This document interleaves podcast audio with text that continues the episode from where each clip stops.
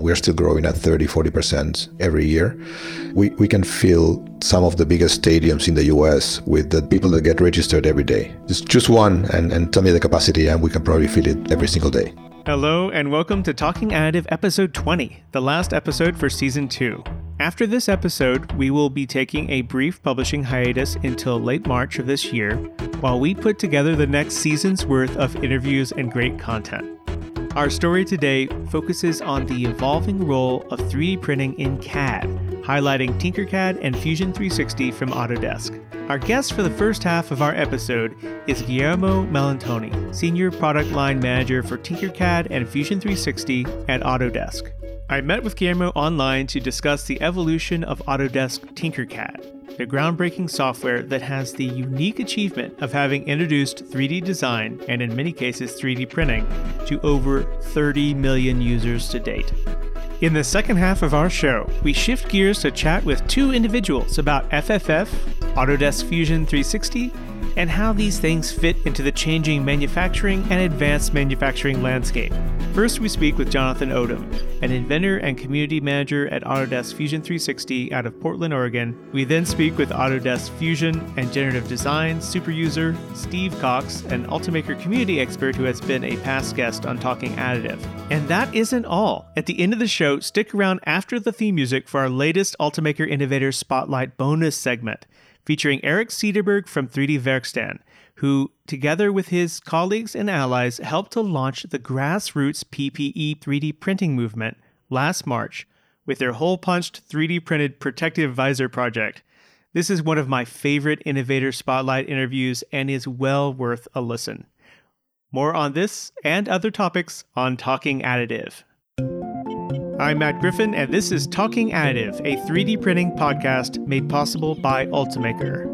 On Talking Additive, we sit down with business leaders, innovators, and allies to discuss the impact of adopting 3D printing in their businesses. How does adopting additive manufacturing positively benefit a business today? How is the role of 3D printing evolving within manufacturing and on the factory floor? And what will be possible in the future? Welcome to the 20th episode for the Talking Additive podcast, our final episode for season 2. Since 2011, Ultimaker has built an open and easy to use solution of 3D printers, software, materials, and support ecosystem that enables professional designers, engineers, and manufacturers to innovate every day. Ultimaker prides itself on solutions that are flexible, productive, and scalable. Its global team of over 400 employees work together to accelerate the world's transition to digital distribution and local manufacturing. First up for our story, an interview with a dear friend of Talking Additive, Autodesk's Guillermo Melantoni, who will introduce the blockbuster online education software Autodesk Tinkercad to our listeners. My name is uh, Guillermo Melantoni and I'm a senior product line manager at Autodesk. I'm the head of Tinkercad, and I'm part of the product management team for Fusion 360. The big moment for me was in 2012 when I got asked to join a, a, a team that was emerging, which was the Autodesk Consumer Group. And the whole point of the consumer group was to, let's say, provide solutions and package our technology that was meant for professionals in workflows that could be used by non-professionals. And it was at the same time in which 3D printing went from extremely expensive machines in academia and, and an industry into i would not say every home but at least that was the hype at the time. We started seeing those in schools and uh, you, you were part of that revolution. So you know exactly what i'm talking about. But, but at that point that's when we started with 123D, the whole 123 line. We started working with Mesh Mixer and tinkercad. My first task on 123D design at, at that time was to understand okay, what's the path for somebody to understand 3D without having to understand all the idiosyncrasies of 3D modeling that you take for granted when you have been in the field? That, that's the other big point. All of us were already in the field somehow, and we assume a lot of things. I was always trying to make sure that people call those assumptions out. Part of the background, which is important to say, I've been in, involved in teaching for forever. So everything I've done in my life, I ended up teaching that. So in architecture, I was professor at university in Uruguay. I was teaching architectural design. I was teaching software. I was teaching history of architecture, theory of architecture. Had I stayed in Uruguay, I would be some sort of tenured professor sitting on some institute doing research. And I ended up doing software. Which I had never been exposed to building software in my whole life. But that's how things happen. Life goes in mysterious ways. But my point is that having been exposed to teaching CAD, right? People sometimes just don't realize it just feels natural to them because they've been doing it for maybe 10 20 years before of course people know extrude no they don't that was one of the main things for us when we started with 123D, and um, which then led into 123D Online, which led into then acquiring Tinkercad. That leads back to where I am today as both head of Tinkercad and uh, in the way that life kept going, Tinkercad joined the Fusion 360 family.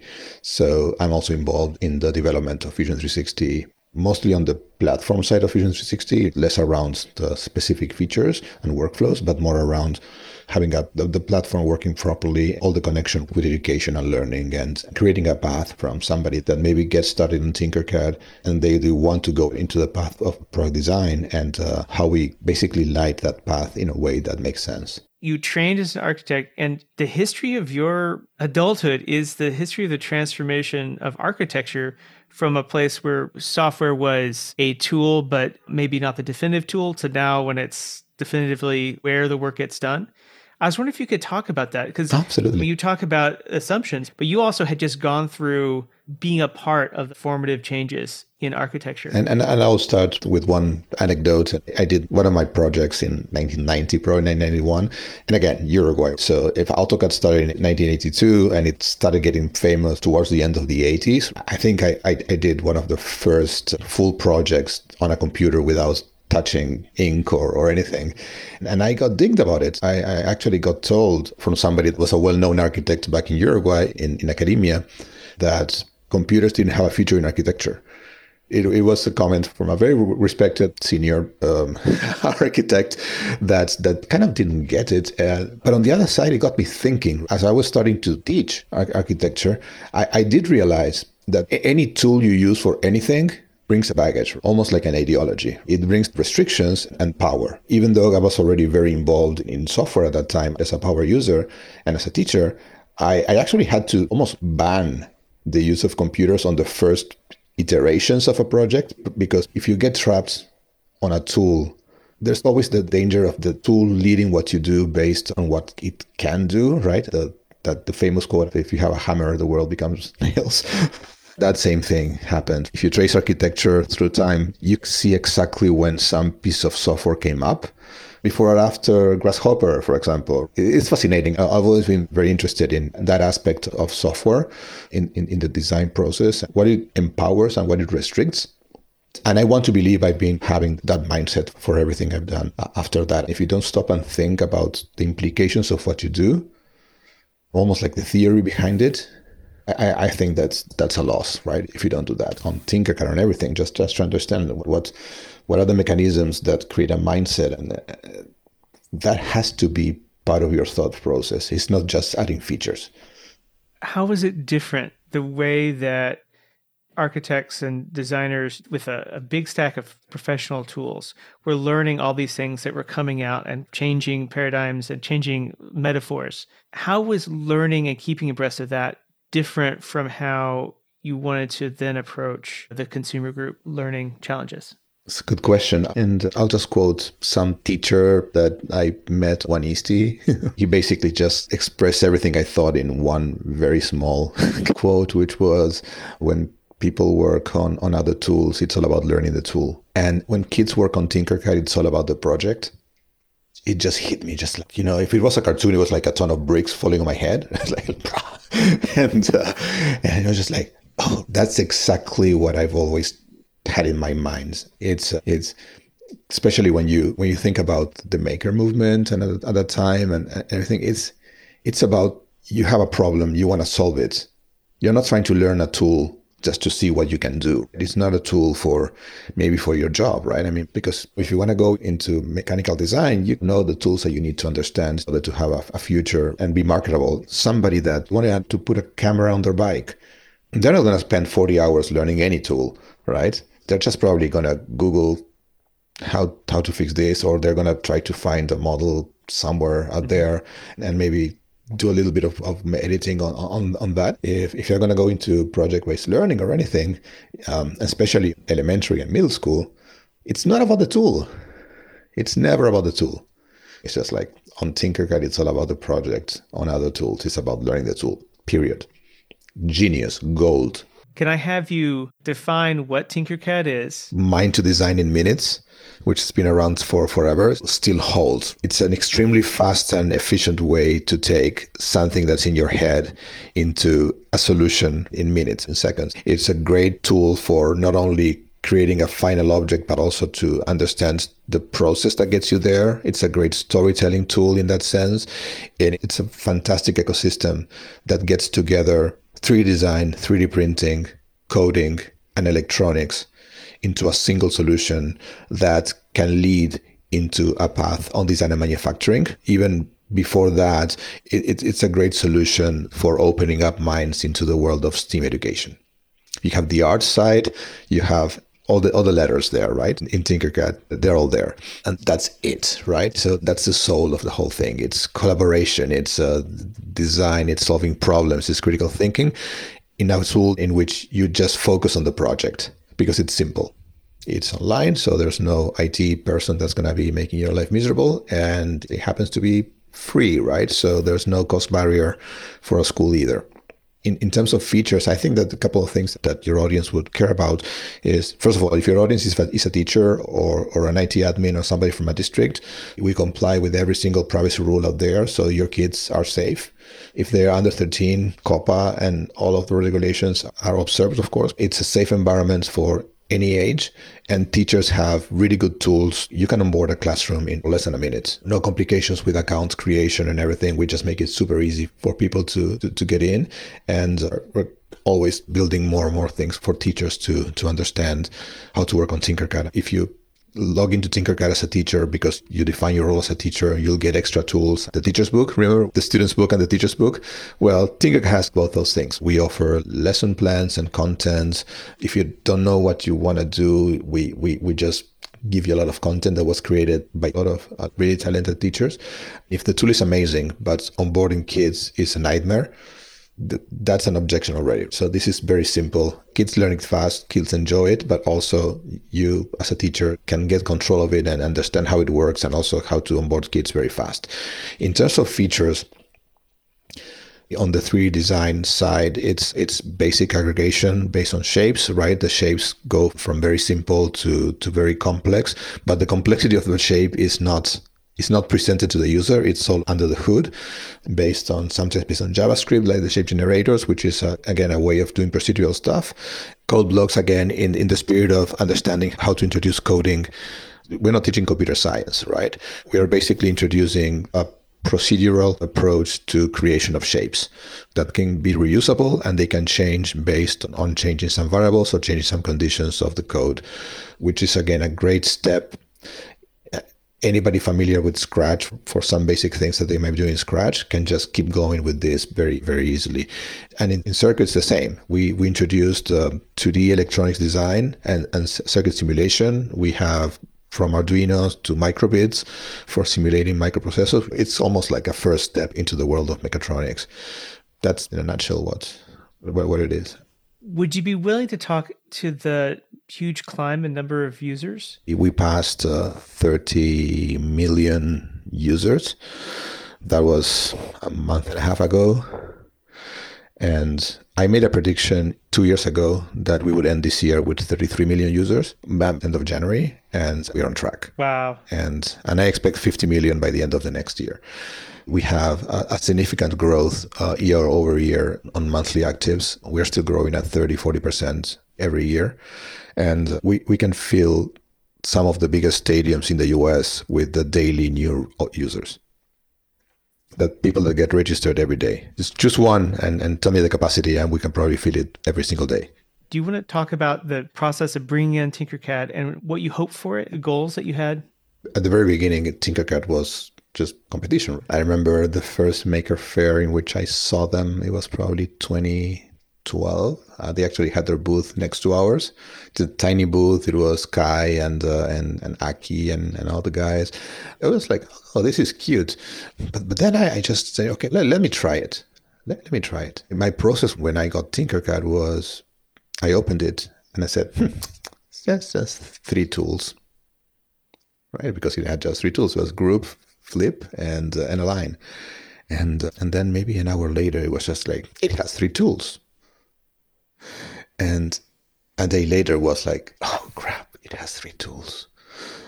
And look at all the stuff I did with three tools. Fortunately for us, right?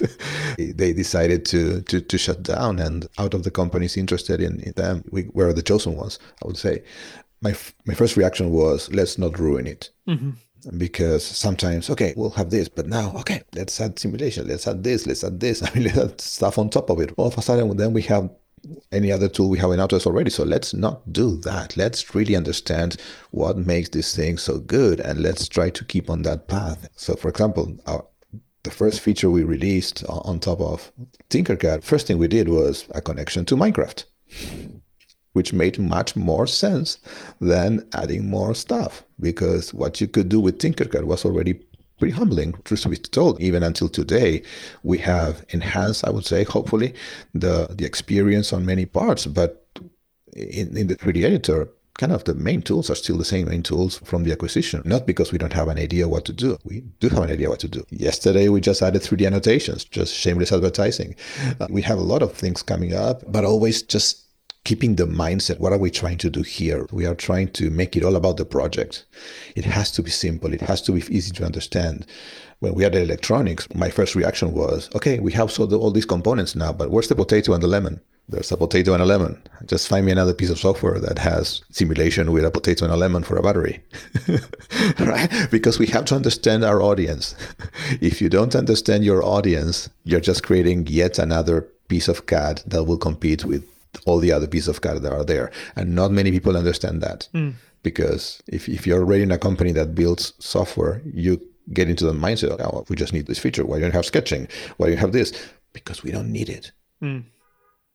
Because when you need that, you're already you're ready for the next step. And I don't want to put things here when the next step is there. And that was my whole point. I was the gatekeeper for not making Tinkercad into yet something else that we already have in the company. Trace out for us the journey that Autodesk expects to see among its users, uh, going from first exposure through to mastering some of these career defining tools. One of the other questions I, I, I, I always have in mind, and I always try the team to, to think about, is when is somebody ready for fusion? When is the moment in which, if you do that, you're not forcing the other person to crash in flames, right? when they just get to a, a, place which is totally alien because it's different. Let's not even talk about the complexity of the more tools. It's just different in everything, in every single sense. So that that's one of the moments in, in which how can we understand behaviors that can lead to understand that, that somebody is, is already more prepared. That process takes years, right? It's not something immediate. The send to fusion, right? It's a moment in time, but there's a lot of stuff happening before that, and there's a lot that happening after that. Although we focus a lot on that moment, we, we, we need to prepare for that moment we have to set the table, right, for for that moment. And my eternal joke that you already heard a couple of times: if this was football, I am the quarterback throwing, and then I'm running very fast on the side and trying to catch the ball on the other side and trying to to, to touchdown. So this this is what, what's happening, right? When we create material for teachers and and the lesson plans and everything, you're gonna start seeing more and more things that have some sort of let's start in Tinkercad, let's take these things into Fusion 360. But again, it has to be done at the right time. If not, yeah, we'll have somebody open Fusion, but they're going to open, open it once.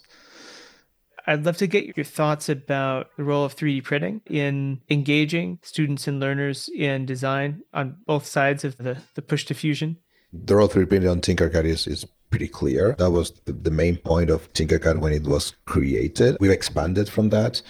I always try to make the point that that even if you don't have a 3D printer, Tinkercad is still relevant for, for the user. When all COVID started, there was a significant jump in the numbers at the beginning and then they started ramping up again. But we were trying to understand, okay, what's happening in some classrooms that we're seeing, especially here in the US, we're seeing less Tinker happening and and talking to teachers, the 3D printer is at the, at the, at the classroom. I don't cannot 3D print, so what should I do? And it was like, okay, no, but you can do all these things. Oh, really? And and we started seeing those numbers moving up. I don't say that's that's the only reason because everybody was trying to understand distance learning and and and, and, yeah. some, and some tools were like slam dunks for that math and language So all STEM activities were almost seen as side things for some classrooms, from some teachers and some schools, and, uh, and that sort of get left aside a little bit. I think that those were the reasons to for, for the number. My point here is less about that and more about Tinker has moved on from from just being the, the tool for creating stuff with 3D printing into 3D printing is one of the outputs, I would say one of the main outputs. We're still working with our partners, making sure that we are tightly connected to the 3D printing community, both in terms of vendors on hardware or repositories on, on communities just, just that, that aggregate 3D models. And that has not changed, mm-hmm. to be clear. We still make sure that every time you make a step in Tinkercad, whatever you do, if it returns a mesh, it, it's 3D printable with supports or whatever, but it's it's doable. And all that has not changed. But we have gone into the world of augmented reality, we have gone into the world of electronics, we have gone into different sites. Because at the end of the day, I think that Tinkercad is way more than a 3D modeling or or even 3D design tool. I think it is a mechanism for storytelling back full circle to, my past as as doing renderings and animations for international competitions. I was working with studios, making sure that they could have the project represented the best way. And, and making a render or making an animation is less about your technique for putting lights, it's your technique of telling a story. Just the same as photography. Right? A good picture it, it not only has a good light, it's telling a story, right? The, the light is coming from the side, from the bottom, the back, and then you have some things different. Good storytelling is at the at the forefront of anything you do, and at schools in particular, that's super important for the teachers, right? In, in many cases, for project-based learning, the end result is important, but it's not the most important thing. It's the process the most important thing, and then how the kid can um, articulate that process. That's even more important if they ended up making a part that breaks, okay, tough luck. But what did you learn in the meantime? Right? That's the most important thing. What did you learn in the meantime, too? That is something that's very top of mind for us. Yes, it's a 3D design tool, it's an electronics tool. You can get all together, you can send to Fusion. It's also storytelling somehow. So we, we just need to get that, that, that message clear because presenting a project and being able to articulate why you did it, how you did it, that that's something you also use in your life pitching something. So it's yeah that that's that's the little bit of the change. But again 3d printing is still super relevant for us. I still see 3d printing as a great mechanism to understand that the move from the digital to the analog world. Look listen you can do that. You might not need to buy that thing that you're looking for. It's just you can make it yourself. Do it. We have a huge culture of do it yourself in the US in particular. It's not, not the same in every country, but here there's a whole culture of, of, of that. I think it's just a continuation uh, of, of that culture with even more powerful stuff. The Ultimaker 2 is still in the garage, um, just next door. And every once in a while, we just jump into it and just build something, just because we can, right? Because uh, because there's something that we need, and because there's something that broke. Just passing that sort of mindset to my kids. It's also something that I, I find very important. And I think that the teachers also get that very well. So wh- why is, why is STEAM, STEM important? Is it because we're going to push more people to science and engineering? Maybe, but it's because it, it creates a mindset, right? About critical thinking, about collaboration, about things that will help you if you are a lawyer, uh, a YouTuber, or a mechanical designer later make sure that people feel empowered to, to do more. When my son gets into college or even into the work environment, it's going to be 2030, something like that. I don't know what's going to be happening there. Nobody knows. Yeah. So maybe Thanos snapped the finger and half of us are gone. Who, who knows what's going to happen by then? My point is that we don't know. what what we know right now is we, we want curious people. We want people that understand that they have opportunities and they can look for stuff and, and, and they, they can just have that mindset. I firmly believe, and I'll say it in every single venue which I'm asked to talk, it's it's very important for us, for me in particular, but for, for us as a team to be part of creating that mindset. That to me is is the things that we bring to the table for for a teacher out there. And again, as people just get more specific and more specialized into what they want to do next, or maybe because they're doing, I don't know, first robotics or, or just moving deeper into design, we know exactly where to take you. Look, here it is, and here's the path, and how you can start moving your mindset from clay to blocks to digital blocks to reusable parts to libraries to procedural stuff to professional CAD. That's a great story. I, I really hope that people understand what we're trying to do and again, filling one stadium per day tells me that maybe we're doing something well. You brought up some of the COVID realities and, and changes in how the, the user base behaved as a group. But I was wondering if, if you'd be willing to spend just a couple of minutes just talking about ways that you've been seeing Tinkercad be used in virtual and hybrid contexts, continue to drive forward, even though we're stuck in this weird situation? One of the first things we did was ask ourselves, are we doing enough for the teachers? And again, I'm going to be defining teacher as at that point in, at the beginning of COVID. Normally, a teacher is already overwhelmed uh, overworked and underpaid, then you also got extremely overwhelmed trying to understand technologies, trying to understand Zoom, understanding how to work virtually with the kids, understand how to even use the tools. And, I'm not talking about the super tech savvy teachers. I'm talking about the teachers that have a hard time understanding their phones. All of them had to be there. Who is at the forefront in technology? The early adopters, the, the fast followers, and the people that are, are really interested. And then you have a, a very long tail of teachers that are doubting if it's the right move for them or if they're going to lose total control over classroom or everything. And that's when you need to bring them and take them by the hand and explain to them, hey, just don't be afraid. This is good. But all of a sudden, all of them at the same time had to get into the new world. And the first thing we did was, okay, let's just stop everything we're doing. Okay, what's missing right now? One of the things that was missing was the teacher walking through the desks. Okay, so let's make a very simple way on Tinkercad for the teacher to walk through the desk, through the virtual desks. So we we added a new dashboard in which they can see exactly what's happening in, in, in with, the, with the kids' designs. That was something we were going to be doing, but we are going to be doing later because it was not top of mind for us. But all of a sudden, all our priorities changed because we had to work on those things. And um, the same with electronics. All of a sudden, electronics became this magical place in which, hey, I cannot send every student out there a kit with lights and microprocessors and all those things, but we can simulate everything from Tinkercad. And all of a sudden, Matt, it got used from elementary school into higher education. The month of May and April in post secondary, we saw thousands of teachers creating classes based on, on, on Tinkercad and, and, and many of them based on the electronic side of Tinkercad. In post-secondary, we're not talking about elementary school, we're talking about college.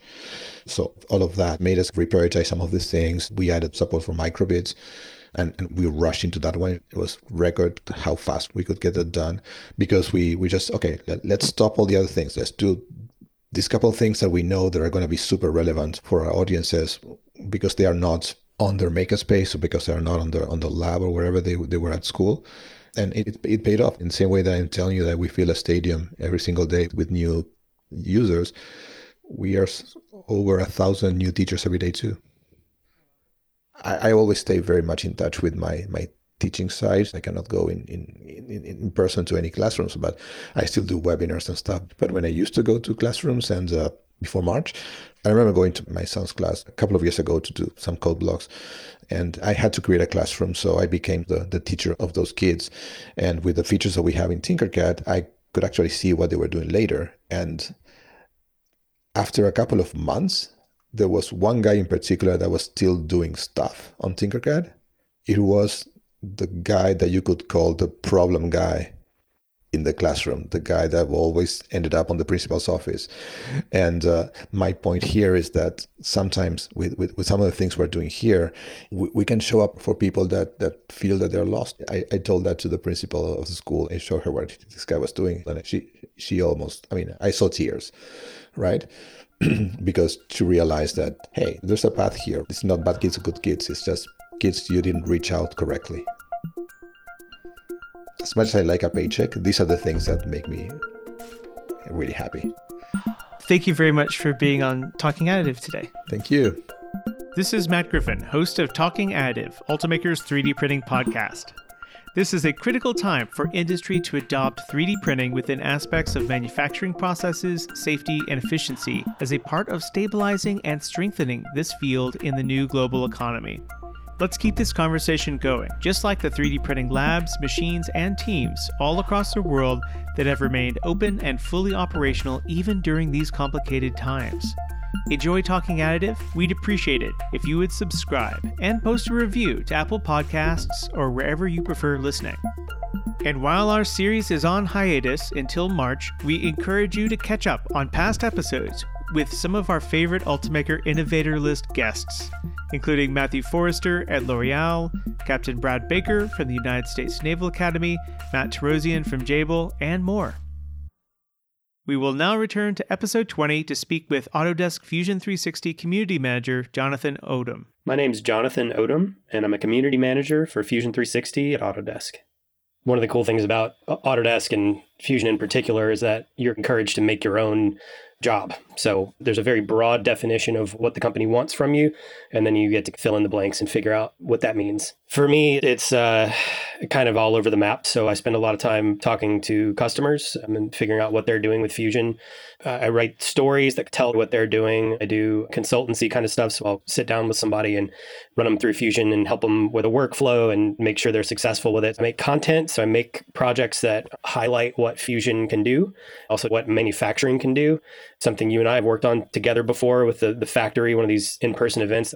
And then I also do educational content. Um, How did you first encounter 3D printing and, uh, and 3D design? I was homeschooled. I grew up in rural Louisiana, middle of nowhere, and schooled is a pretty loose term. I spent a lot of time just left to my own devices playing around, and I loved to make stuff when I was a kid. I started working at my cousin's electronics factory when I was like 13, a part time job thing. I went on to study engineering in college, did mechanical engineering for a couple years, and then switched to architecture. My first stint into really being trained in 3D design was architecture. And I quickly dove into software. I've always been a tool junkie, whatever that means. So AutoCAD was first, then I got into Maya, popular in the um, architecture world at the time. A lot of people were experimenting with it to come up with new forms and that sort of thing. Then I dropped out and joined the circus. I was in the movie business for a while doing um, special effects and animatronics. And then when I went back to school, I went to a really avant garde experimental school in Los Angeles called SCI-Arc. They're famous for having all of the latest technology. I started in 2006 there, and they had a couple of different kinds of 3D printers and a CNC machine and a laser cutter. I spent a lot of time in school there. Another one of these places that encourages experimentation and try something new. You're not really expected to follow the the normal path of education and architecture education in that case. My first encounter with it was a project I was doing where I needed to make a model. And what I realized when I 3D printed these parts, it was like a little space frame structure with these little panels on it. And I 3D printed the panels. And then I realized that, oh, it doesn't need to be a panel. I'm still thinking in terms of something that's cut out of a, a, sheet at a factory or something like that instead of the new possibilities that come with it literally any form you can imagine can be made with this thing. I was always interested even when i was an architect after i got out of school very interested in details and small scale things. The cabinetry or the door handle if you can make a custom thing like that stuff was always way more interesting to me than the building as a whole. And so i went down that track. And yeah 3d printing is a big part of that especially when i started to get into my own side work that led me into getting to autodesk in the first place. How do you introduce Autodesk in terms of its role in interfacing with 3D printing? Uh, so Autodesk, the big idea is we make software for making things. If you've been in a building that was built since probably the late 80s, if you've you know driven a car, if you've been on a plane, if you've watched a movie that was made in the last 20 years, Autodesk has touched that somehow. Started with AutoCAD, that's a 2D, then 3D drawing tool, modeling tool. And then through over time, we've developed new products and acquired other existing startup companies and wrapped them into the fold. The grand vision is to have basically have a one stop shop to bring you from a concept to a finished product all in one ecosystem. Now, when it comes to 3D printing, there are different uses for it. So there's manufacturing, there's also uh, media and entertainment. Netfabb was a, a company that we acquired that is a 3D printing slicer that has a lot of unique features that are really specific to manufacturing that other slicers don't have. For example, you can identify a surface and then give it a fill pattern that gives it certain structural properties, and you can simulate that stuff within the software. Uh, there's an additive manufacturing space within uh, Fusion 360 that's fairly new. We brought in some of those tools from Netfabb into Fusion 360 to integrate that stuff. This is really specific to manufacturing. There's a another product called Within Medical. It's basically for orthopedic implant design. When you're talking about an, an orthopedic implant, say a hip or a knee or something like that, you have to go down to a microscopic level to make sure the the surface is designed such that bone will bond to it or cartilage. Tinkercad is the top of the funnel. A kid can sit in front of that and put shapes together and then send to a printer and there you go. You could think of it as going from that to a metal 3D printed part in, in Netfabb or something. I have an Ultimaker in my garage and I design stuff in Fusion 360. I usually just use the Ultimaker slicer to to make the parts because I can trust it, especially if I'm using Ultimaker materials. It's it's totally predictable. But there's another thing I should mention though. Autodesk, we're always looking really far into the future as well. At Autodesk in particular, Fusion 360 in particular, we're working under the assumption that the future of manufacturing is getting away from this model where you're making millions of a thing a few thousand miles away and you pack it into freight containers on a ship and float it across the ocean and unload it in Los Angeles. 20% of the things never see the light of day and they end up in a landfill. What you really think is going to happen is that manufacturing is going to be at a smaller scale and it's going to be closer to the end user. And we're already starting to see this. So you can make a really complex thing in, in Tinkercad port it into Fusion 360 and it just comes in as native geometry. A lot of people are using it, it as like a sketch tool, right? So the expectation is you start with Tinkercad and then you graduate to Fusion 360. But what they're finding from the data that we have access to is people are continuing to use it. So they'll go into Tinkercad and just quickly throw something together, put a bunch of little parts together, and then, okay, I think that's going to work. And then they'll move on to Fusion and fill in the details and make something that's more, um, more precise, that has more features, that's more complex, right? They make a good pair. It's an interesting phenomenon. In industrial contexts, the notion of making software that is really powerful uh, and really fast if you've mastered it, but a very steep learning curve. That seems to have changed in recent years, and Autodesk has been particularly the example people point to when they show different routes to learning. I would love to get your thoughts on what you've seen over the last couple of years with Fusion and other Autodesk products of the pathways to learn. So the thinking with Fusion basically was how do we capture the future engineers and designers and, and so on? How do we give them the best possible product? And the way you do it is you start from the ground up. You throw out all your assumptions about how, it supposed to work. And you say, if I was just like a, a kid, if I was 12 years old and you put me in front of a piece of software and you wanted me to make, you know, a, a solid 3D model, how would you do that? What, what would it look like? That's a big idea. When you go through the Fusion interface, it's set up in a way that's pretty logical. If you think from left to right, you're pretty much following th- that way. You're going to start with something over here on the left, and then you're going to filter your way over, and then you'll end up with something probably over on the right when you get to the end of whatever the process is you're doing. Another part of it is it's on the cloud. Being cloud based gives us all this metadata. So we can see, okay, when people click this, they usually go here next. And then that tells us something about, okay, should how do we make it easier to go from that to that? Can we anticipate that you're going to go to this? And if we can anticipate that, then maybe you don't even need to click anything. Again, the, the fact that it's on the cloud means that we can update it really quickly. That can be a point of contention, right? Because you're used to something working a certain way. All of a sudden, we come through and say, you know what? We actually think it's going to work better this way. And I'm sorry, I'm going to change things a little bit on you. Something we've found, though, is that the pushback when you change things doesn't seem to be quite as extreme with Fusion 360 as it does with some other legacy products. I don't know if that's because the user base is smaller compared to AutoCAD. I don't know if it's because it's a, just a different persona. I, I'm not really sure. It might be just that people are used to change now and they, they expect it. And as long as things don't break catastrophically and they can still do their work, then they're okay with some shifts here and there.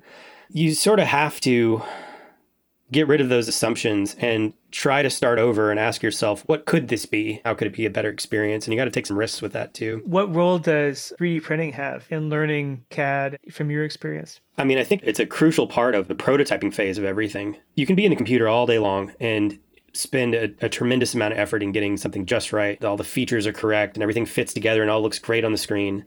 And then you 3D print it and you bang your head against the wall because you realize you can't fit a screw in here because there's things in the way. You're seeing like a 2D representation of a 3D thing, but it's not the same thing as holding something in your hand. That's part of it. Another part of it is there's nothing more important than working with real things. There's a temptation to spend all your time in the computer and see it all virtually and you know because it's it's hard to make stuff before 3D printing was available to everybody. You didn't really have much of an option. You'd have to go into a shop and use a mill and make the thing and all that stuff. But now there's no excuse. I mean, just print print a scale copy of it, just try it out, see what happens. When I was in school, I spent a lot of time in the shop, made a lot of prototypes, and I, I, chose projects where I would have to make full scale parts of things. Right, I made these little hard shell cabin things that had that had these facets on them, and I had to figure out how all the parts went together with that stuff. I was in special effects too and animatronics, so I'd, I'd made a lot of things with with my hands. So when I got into architecture, I didn't make those same kind of mistakes. I could go and talk to the contractor and I, I, knew what he was saying. I could understand that, oh, okay, the problem he's dealing with is has to do with the way these assemblies come together. And most of the people that get into architecture, if they don't have that experience, you're just drawing stuff. It's a really hard road getting through and getting these people to trust you and getting to a point where you trust yourself. I think 3D printing, it's a bridge to that. It's probably the best tool you have in your toolbox. What advice for people at these companies who want to want, want to pick up 3D printing and Fusion 360? Ignore all the things that are going to distract you and that you don't really need to know yet while you're trying to, to work on stuff. Learn by doing much more so than learn by acquiring skills. If you've got a project in mind, something you want to do first, focus on that and try to make that happen and let whatever other media you're consuming that's going to try to answer certain questions, let that inform the project you're trying to do. You don't remember things that you don't need to remember. And you don't know you need to remember this little obscure command. You don't know you need to remember what the name of that thing is. If you're working on something, you're trying to make something, you're going to remember what you did to make those different parts because your, your brain will recognize that as something that's important. It's a good hack. And make things as much as you possibly can. Anytime you get, the more you practice this stuff, the more you make things, the more you're going to learn there's this cliche good artists borrow, great artists steal, but it's the same kind of thing. Copy things that you think are good. Reverse engineering is a great idea. Look around your house and just see what do I need? Maybe there's something broken, a window latch or something like that. Take the thing down, measure it, try to reverse engineer it, do that in Fusion, 3D print it, see how it behaves. Is this plastic going to be good enough? Is it is this this density going to do the job? Will it break off if I do this? How's it going to do in the sun? Like you got to just practice with this stuff all the time. Thanks again to Autodesk Fusion 360 Community Manager Jonathan Odom. We'll now leap partway across the world to reconnect with 3D technology consultant Steve Cox, a past guest on Talking Additive and a hardcore fan of Autodesk Fusion 360 and generative design tools. Thank you very much for joining again. It's always a pleasure to have you on Talking Additive, bringing your expertise. The, the topic of this episode is on the intersection of, of CAD and FFF with a special focus on Autodesk and the, the various uh, technologies that they represent. And we have a number of perspectives from Autodesk. Uh, so we thought it'd be really exciting to get you back in the show for this episode because we know you are a serious user and also a trainer who has you know collaborated with uh, Autodesk in the past. Why don't you kick it off by reminding listeners of who you are and your background? So I'm Steve Cox, and, and I'm a 3D technologies consultant. I'm, I'm an independent consultant. Uh, I have my own company called Amphori Consulting, and that's basically what I do. I kind of work at the intersection of 3D design and FFF, which is fantastic because I think that's the subject of this particular podcast. And it's a real pleasure to be invited back to this latest episode. What brought you to Autodesk software, and what is your relationship as a trainer with the Autodesk ecosystem? I think my journey is interesting because when I first got into the 3D printing arena, although I came out of industry, I didn't have actually any CAD skills to speak of. I'd been an engineering manager and I had a team of people doing CAD for me rather than me actually being capable of doing it myself. So when I left industry and got into 3D printing, I, I, I, came without those vital CAD skills. And I think if it's one thing that FFF has done, it's released the genie from the bottle in terms of being able to make things so much more easily. But you can't afford to throttle the creativity and innovation that can drive by making it so difficult to generate the designs in the first instance. And I clearly was in that, that position initially where yes, I could see the benefits of FFF and what it could do and where it's going to lead us. But I didn't have those CAD skills that, to be able to make um, the most of all of that. So I searched around for a CAD program that I, I could understand how to use and, and fell across Fusion 360 which was probably one of the, the, the best accidents of my life in terms of where it's led me since. So tell me about the journey that you took from somebody who obviously has a long career in working in design development and, and manufacturing and is well aware of the processes that are underpinning things to not only picking up Fusion 360 as a tool to use, but reaching the point now where you do a lot of training and and are in fact certified to, to for education Jaguar Land Rover, where I worked when I was uh, out in industry, we used very high end CAD systems that were very difficult to pick up. A typical training um, regime for the type of CAD system we were using there was a one month basic training course.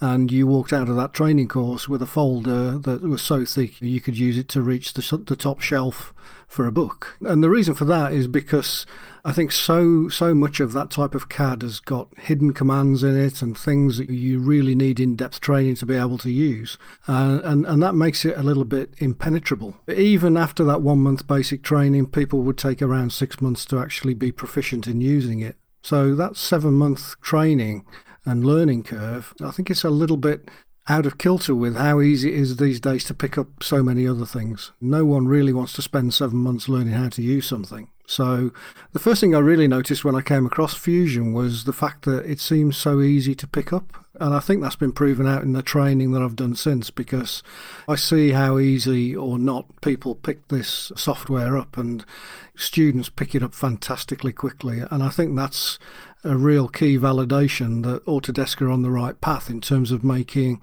CAD so much more accessible with Fusion 360, so much easier to pick up I can typically get the principles of Fusion across in a day's training, at least so that people can pick it up and use it and start to become fairly productive with it. It's become so deep and so multi layered these days that you still now need more days of training if you want to learn some of the more powerful features. But in terms of being able to generate 3D CAD and, and get started in bringing your ideas to life, a day is generally all that's needed to, to get people to that level that long learning curve, although you could be fast at the end of it. You were maybe in a little bit of an elite group in, in being able to do that. There's many people out there who've got great ideas, but they just can't bring them to life because they don't have those skills. And I think some of the things that are going on now, I think really are starting to democratize CAD in a way that more people can access it, they can use it, they can bring their ideas to life. There's a lot of engineers outside of the design office who still need to actually manufacture things and therefore they need the skills to be able to do that. And in my own consulting, there's a number of companies where I've been in and taught Fusion 360 to engineers who are very close to the shop floor and obviously much closer to the problem than maybe the design offices.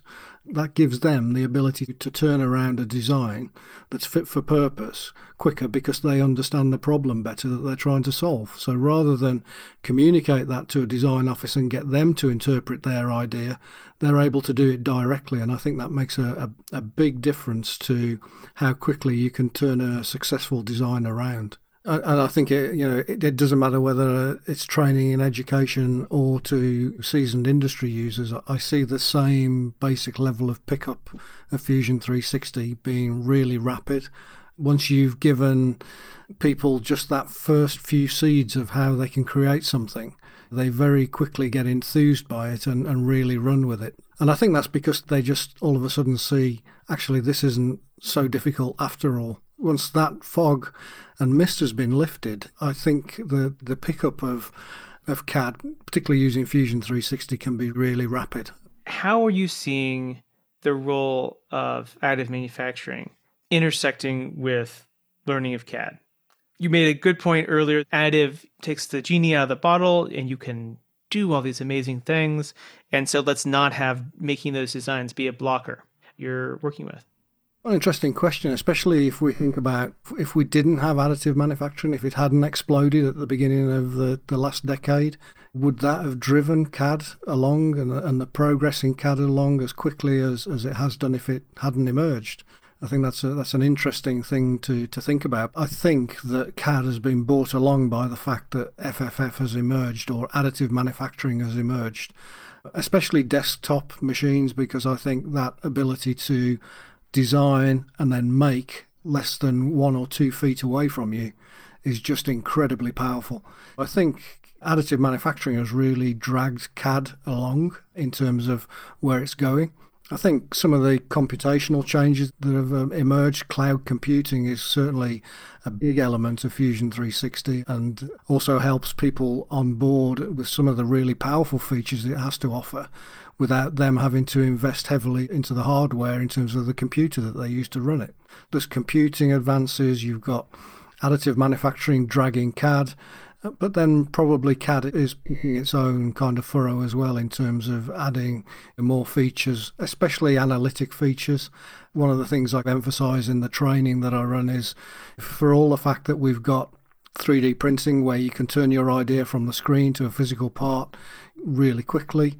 Don't miss out that opportunity to check it out virtually beforehand because you're going to potentially save yourself some time and some money if you spot a problem in the virtual world rather than actually make a physical prototype and then spot that issue. I still see a lot of education users being taught design in a very traditional, here's a 2D technical drawing kind of a way. This is how you need to be thinking about your design.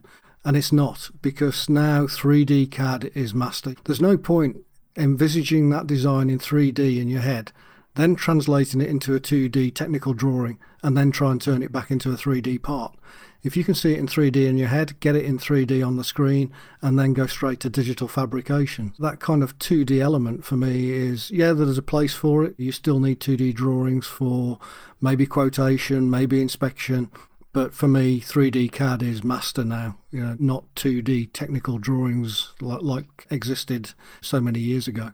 And that has to be a major difference, not just in terms of you know, th- thinking about what your delivery goal is, but also what that final part represents. It's not just a profile.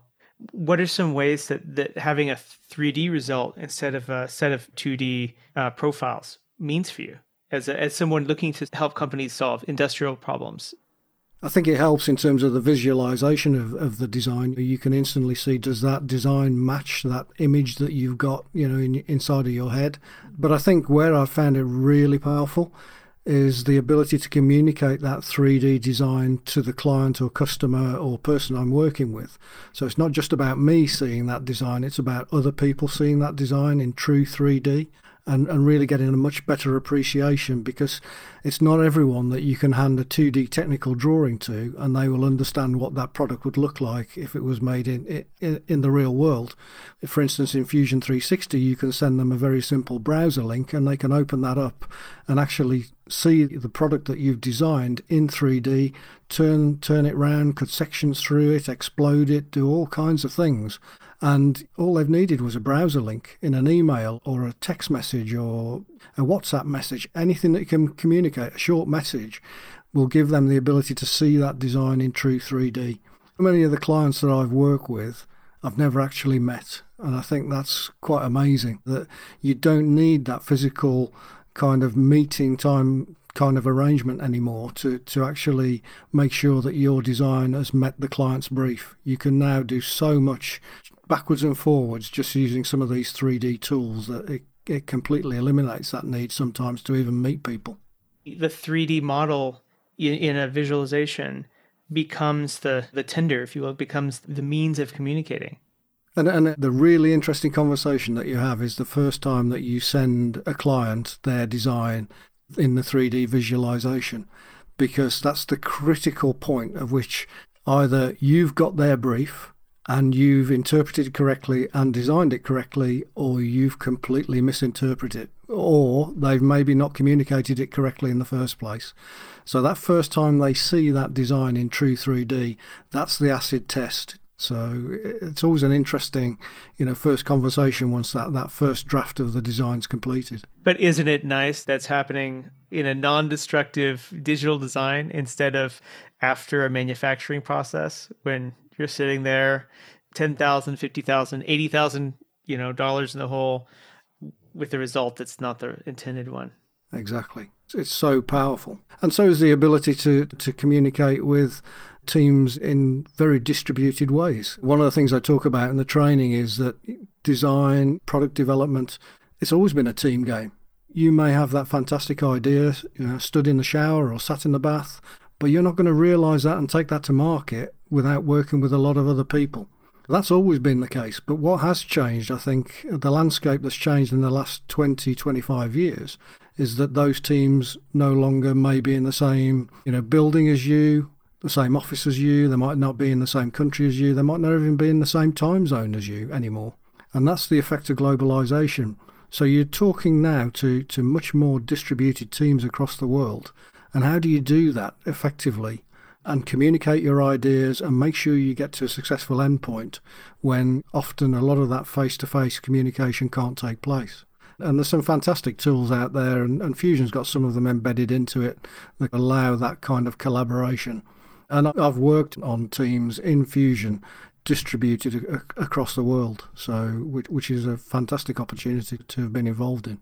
How are are you seeing changes in functional prototyping? from the intersection of CAD and 3D printing? I think we're almost sprinting through functional prototyping now into end use parts. I think we've gone very quickly from it's all about primarily a visual prototype just to get the idea of the physical form and turn it over in your hands and think, is this the right kind of product? Very quickly, because of the developments with materials, got through the stage where those prototypes can now play a part in, in physical validation of the product. We now understand how to use these parts as end use uh, applications. And I think that's been the the huge step on the gas that I've seen in the last two years. So many more people now willing to deploy FFF parts into an end use application.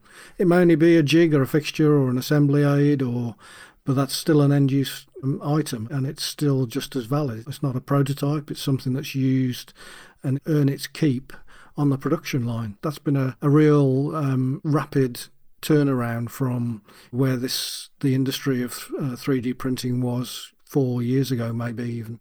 That's a really helpful model. Thank you for sharing that. Mm-hmm. So, I just want to touch one last thing. What are your thoughts on the role of additive manufacturing, 3D CAD, uh, in education contexts? I think from what I've seen in the time that I've been working in this space, especially around that education arena, I see 3D printing as unlocked creativity and innovation in young people like maybe no other tool. And and that's probably led the, the CAD development on, which we've talked about already.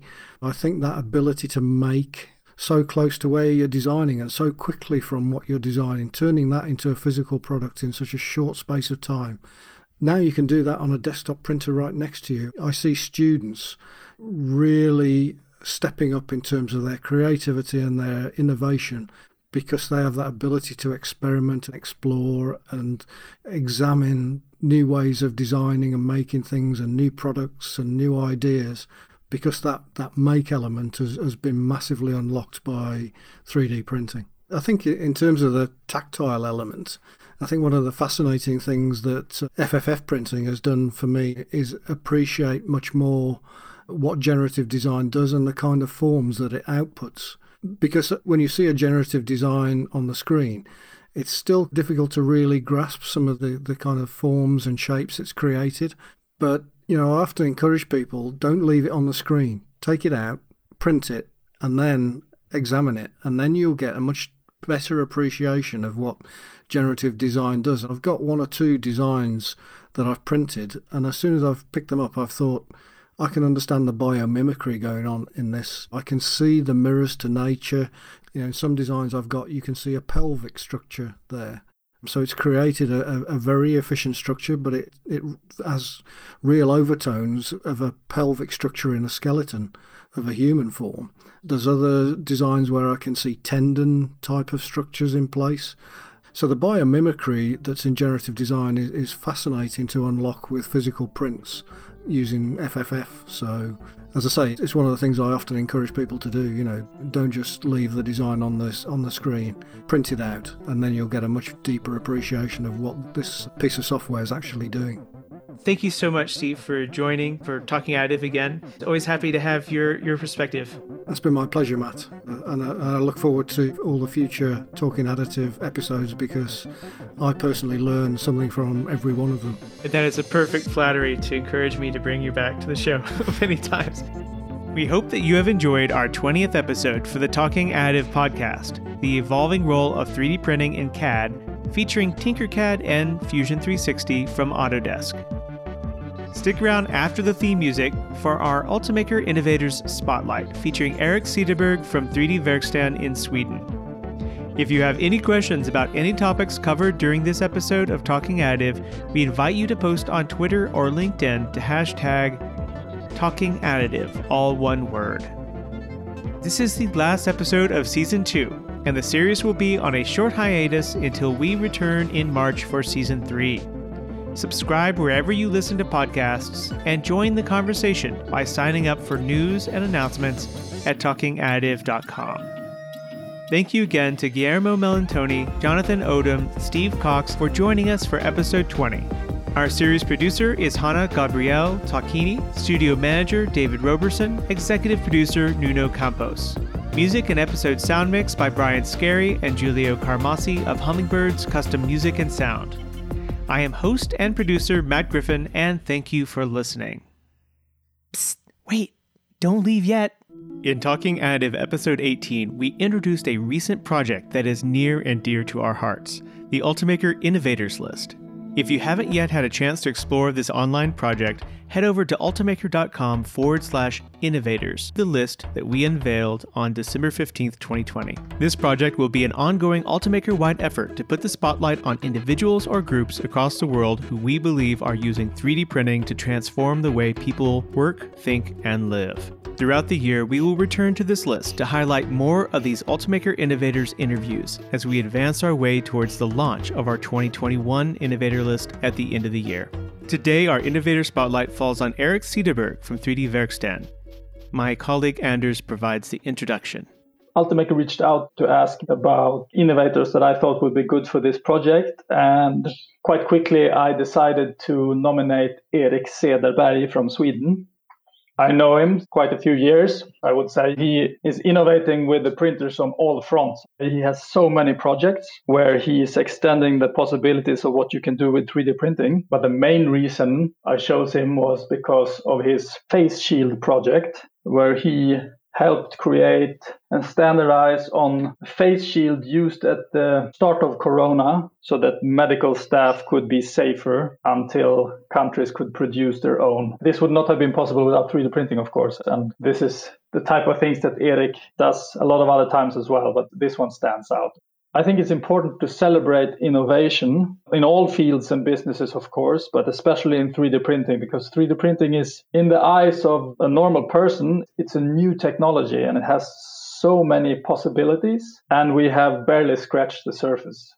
So, celebrating the innovation makes it easier for everyone else to see the possibilities, and from that, we can hopefully create better, faster, optimized processes and create products that helps us in our future as well as also helping our world in general with creating things that are better suited for their purpose and also creating them on site instead of producing them and then having to transport them all over the world. Hi, I'm Eric. I am a uh, co-owner and CTO of 3D Verkstan, 3D printing distributor and reseller uh, in Scandinavia. I'm also the co-founder of Stockholm Makerspace and a maker by heart. I help people make stuff real. My first contact with 3D printing was probably somewhere around 2007, 2008, mainly in form of uh, seeing all the interesting developments in the RepRap project and following along. I was already then quite into digital fabrication, both through my then work running large format printers and servicing them, also as a hobby, where I have built myself at that time two CNC machines and started my third, I think, about about that time. I do have a focus on knowledge and competence, and I'm very curious by nature. So I love to gather all this knowledge to be able to spread it and to be able to transmit it into other organizations and other people to help them with their specific problems. By that, create better solutions and make them able to innovate themselves in their field. So the Face Shield project really started in early March. It was around the time where we saw all these news headlines lack of PPE, shortages, supply chain problems, everyone in the world wanted certain kinds of stuff, and that stuff wasn't there. Long lead times, supply chain problems, and the stuff not coming out of China, being stopped in other countries. We had all of these news stories just in a few days. We got this question when we're talking at the office Is there anything we can do to help the situation? Is there something where it would make sense for 3D printing to be a part of this? Uh, and what can we do to relieve this current situation? So, what we did was that we said, let's take a look at these, at these applications, see if there's one where it would make sense to work with the 3D printing technologies that we, that we work with. And uh, pretty fast, we identified that a simplified face shield could be a product where 3D printing could make a real difference in the world at the time. This was about using the strengths of 3D printing, the short lead times, the fast response time, the rapid iterations, to bring something to the people that needed it the most and do it faster than all the lead times in the traditional industry could do it. And by that, creating a bridge or a stopgap solution, if you will, until the industry caught up. We never saw it as something where 3D printing should make millions and millions for years. We have other manufacturing techniques that are great for mass producing stuff in the millions, but they take time to start up. It takes weeks, even months in some cases. We sat down, me, myself, and uh, three of my colleagues. We looked at how can we do this in a way that would make sense for 3D printing, that would be material efficient, uh, would be fast to print, and would be easy to assemble and easy to use in real life. We started with some different directions, and one of the big hurdles we found out was how do we attach a clear sheet of overhead transparency or some other kind of transparent film, like a visor, to create the face shield? Uh, and how do we do that in a reliable way that does not require any special tooling, that can be done easily in a lot of places, uh, and that is not relying on super high precision parts out of the 3D printer, since we wanted to be able to print very fast and not worry as much about tolerance of different machines. This iterative process took about 24 hours until we had the first versions that actually worked. During that time, I think we probably went through 10 iterations of three different tracks. This was all enabled by each of us having our own Ultimaker at home. So each time we felt that an idea was viable enough we just export an STL, threw it on the printer, and half an hour later, we had something we could try on. Some of them did not work. Some of them didn't fit well. Some of them felt terrible to have on their head. And we realized pretty soon that the techniques we tried out to clip the transparent sheet in place just didn't work well enough. During that evening, I was looking at different ways to get the transparent sheets on there, and I just saw a hole punch on my desk and was like, hole punches? if there's something that we can probably find in every school, organization, hospital, especially the older ones, they definitely have some overhead transparencies and a hole punch. So that's what we started out from. Uh, I made some prototypes and we're able to make something that's set very rigidly. Uh, so you punched with a hole punch two different sets of holes and just pulled the transparency over it. We were able to include some elasticity in the visor frame by printing a little inwards bend in it. So it would spring around the tightening of the transparency and hold it tension. And by that, we actually achieved an incredibly sturdy fitment of the transparency to the face shield.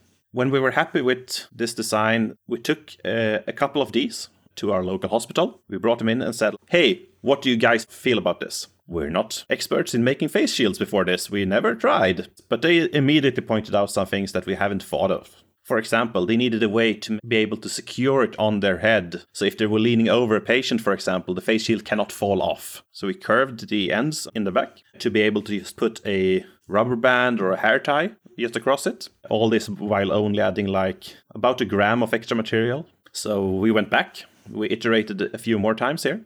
We were really hunting grams here not just because we don't want to use material, but since we wanted to be able to make it fast. One of the design goals we did when we made it was that we made it all uh, a multiple of a line width thick. So we intentionally designed it so the nozzle would travel the minimal amount possible, having even lines to put down when you printed it. In the end, we had a design that we were able to squeeze out in just over 10 minutes for each. So we made a build plate uh, of two in 22 minutes. Uh, and that was the reliable speed. Uh, and just that local community in a couple of weeks' time would end up printing about 75,000 face shields. Then we had the whole international part of this. And it blew my mind how, how much this was needed internationally and how much this stopgap solution was needed. And it wouldn't have happened if it weren't for a lot of amazing people around the world, a lot of amazing friends of mine. Joel Telling, the 3D printing nerd, that just hit me up on Twitter the day after I posted my design the first time and said, like, hey, could you make a design for the US market? We don't really have the hole punches you have over there. The fantastic people over at MatterHackers ma- managed to get the US version that I made certified for use during that time by the National Institute of Health. The coming months after that, I talked with so many people all over the world that wanted to get into this, and that wanted to, to uh, supply their local communities, their local hospitals, the local elderly care homes, schools. It was everything you could, could think would need a face shield. They had one. I think the the current situation has shown us a lot about what it means to have means of local manufacturing, what it means to be not be dependent on very long supply chains for all, all of your important things. It shows us how valuable it can be to be able to make a short run production or a, a stopgap manufacturing solution during a crisis time and that crisis does not have to be a global pandemic. That crisis can be your container ship is late from Asia. I think during this uh, pandemic, it really proven itself to be a very valuable tool that many of us that been working with it for a while already knew. But making people see it as more than just a, a initial prototyping tool. I see people that do incredible things with 3D printing. Everything from printing boxes that goes onto motorcycles to making parts for robotics that's used in a factory environment. I see so many applications that you would never thought about just a few years ago that are being enabled by this new knowledge, this new pair of glasses that the industry put on when they started seeing 3D printing as a viable tool rather than something hyped. To learn more about Eric Cederberg, 3D Verkstan, and the Protective Visor Project, visit them online at 3dverkstan.com se slash protective visor. Thank you very much for listening. On Talking Additive, we hold conversations with colleagues and customers about 3D printing's impact on business.